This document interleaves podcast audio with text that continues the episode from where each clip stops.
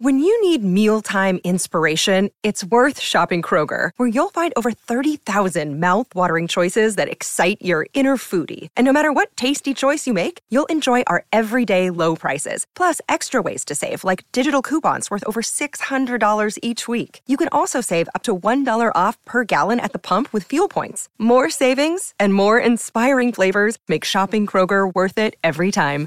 Kroger, fresh for everyone. Fuel restrictions apply. You're on The Burt Show. They're fighting over the baby's name. The baby's not even born yet, I don't think. Cassie's got the email. And I'm going to go ahead and issue a trigger warning for child loss on this one. Good morning, Cassie and Kristen. As the two rock star moms on the show, I could really use your advice and opinions, as well as the dads out there who may have been in my fiance's situation. My fiance and I are expecting our rainbow baby at the beginning of July. After our miscarriage last year, we couldn't be more excited to have this little bundle of joy. We found out a few months ago that it's a boy, and as we started discussing baby names, my fiance mentioned that he would love to pass down his middle name as he got it passed down from his grandfather, who he admires more than anyone.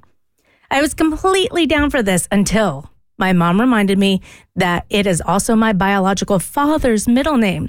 My biological father and I have a very difficult relationship. It's been on and off my entire life. I've had a stepdad since I was two, who I consider to be my dad. To name my son the same name as my biological father would be cringeworthy to say the least. My bio father and I do keep in contact, and I know that he will think that the baby was named after him if we stick with that middle name. As soon as I was made aware of this, I broke the news to my fiance, who was completely understanding. His mother and father, my soon to be in laws, weren't as understanding. I could tell that they were very sad about it because this, na- this name means a lot to them, and I know it would mean a lot to my fiance, no matter how understanding he says he is.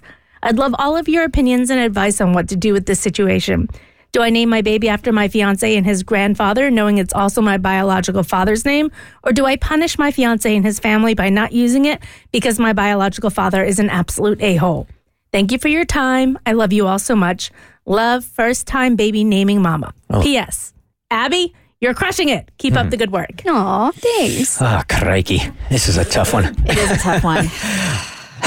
Because, like, it's so easy to sit on the fence on this one because you, you can easily see both sides of this. Well, Mo is probably the most connected to this, right? With father and dad and who do you honor, who raised you, who didn't, that kind of thing. but you have a good relationship with your pops now. Now, right. Yeah, yeah. Um, yeah. I, I didn't think about it that way, but I could see how if I was in this situation and we our relationship was what what it used to be, I don't know that I'd be able to deal with uh giving my son his name.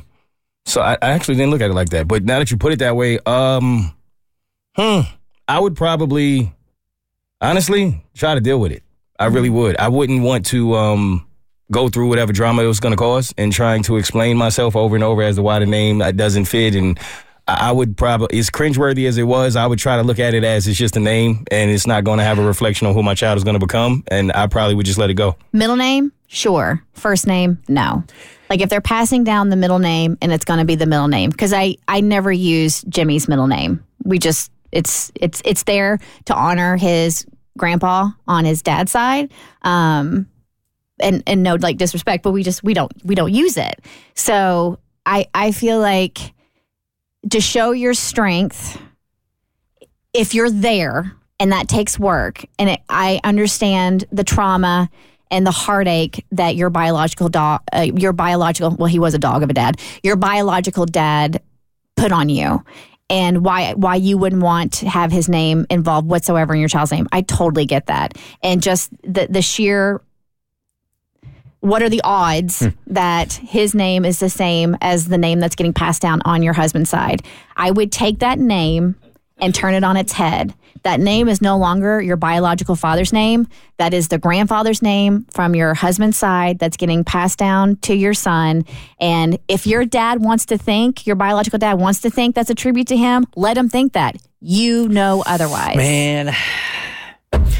So, Kristen and I come from very different family backgrounds. Hers was very healthy. Mine was a piece of work. Um, and I can tell you this that there is power in names.